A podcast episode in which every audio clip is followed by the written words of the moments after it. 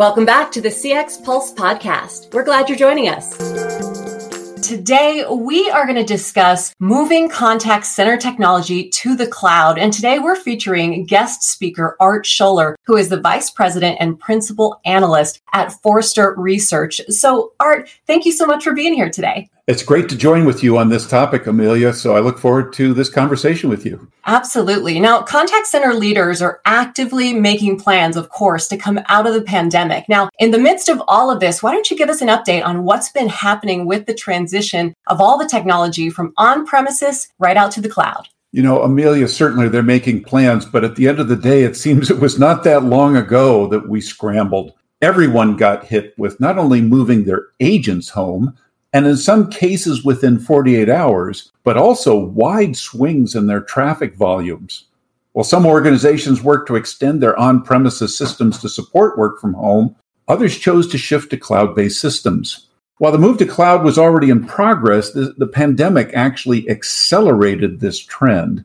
But you know, it's never easy to shift to a new system. But what these organizations needed was easier access for agents, their management, but also flexible scale to meet these wide swings in traffic that they were experiencing. So, Contact Center as a Service, as it's called, vendors stepped up with rapid deployment and support services to help facilitate their migration.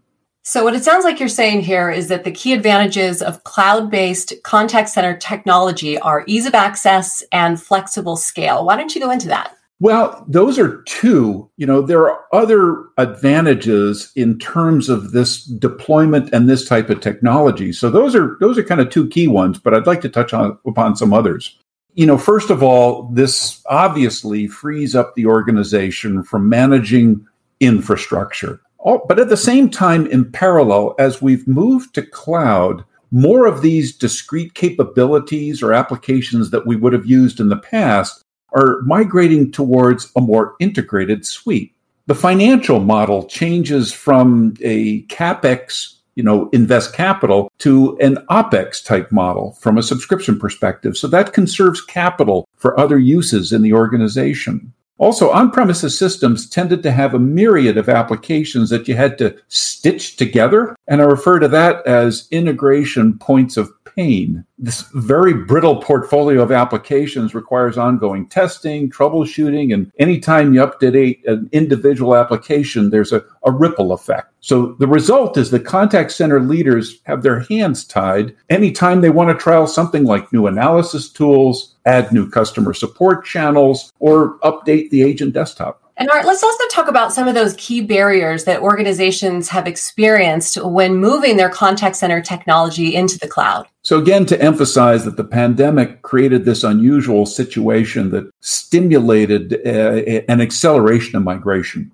you know, historically, companies would need what I would call a compelling event, which was generally the costs of a major upgrade. So it was kind of like, okay, now it's time to look around. The ripple effect of upgrading a major component and the associated integration testing of additional applications, all of this was enough of an impetus to shift to a new system. So change management for contact center leaders tends to be pretty daunting because this has to occur in a manner where it supports the existing operation of the contact center. It's sort of like you know you're in an airplane swapping the engines out while you're in flight so therefore the, the, the, industry generally has been slow and conservative in shifting to new generations of technology but the pandemic has shifted everyone's thinking creating an acceleration to migration to cloud for those that had not already moved. Staying with on premises systems relegates organizations to an older generation of technology, limiting access to new innovations. And Art, I've heard that there is more than just one flavor of cloud. Can you expand on that? So, you know, this is not quite Baskin Robbins where we've got 56 flavors. I kind of boil it down to three. Now, some may argue with my definition here, but this holds pretty well. First is private cloud, which is generally an organization managing their own infrastructure and software operating behind their firewall. But instead of having a system in every line of business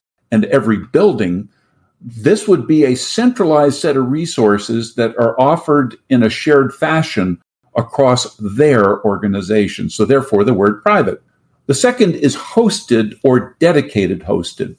This one is where some service provider owns and operates the infrastructure and software, giving access to customers through a cloud type subscription model. So typically, these two models are facilitated with legacy on premises software. Organizations going this route typically want to stick to their familiar on premises software stack, yet manage it differently from a financial perspective and also from an infrastructure perspective. But finally, there's a third model referred to as multi tenant cloud. This operates on public cloud services such as Amazon Web Services, Microsoft Azure, or Google Cloud Platform. This today is the most common model in the market, and it leverages the most modern software development techniques. And it frees up the contact center as a service provider from directly managing the infrastructure.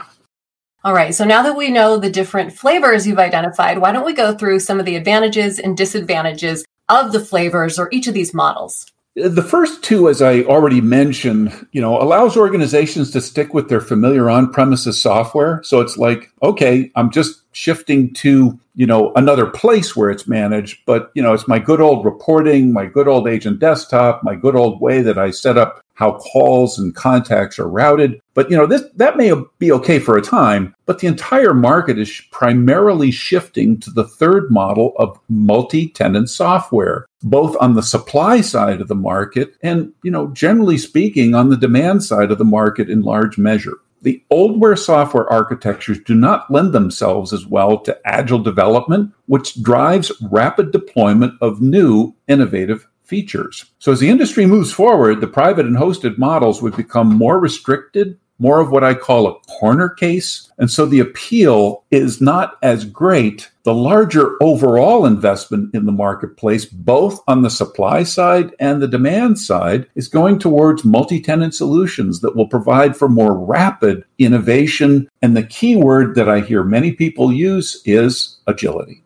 Well, Art, thank you so much for shedding a bit of light on all the issues within moving contact center technology to the cloud. And once again, we've been joined today by guest speaker Art Schoeller, who is the Vice President and Principal Analyst at Forrester Research. Art, thanks for joining us. Great to work with you on this, Amelia.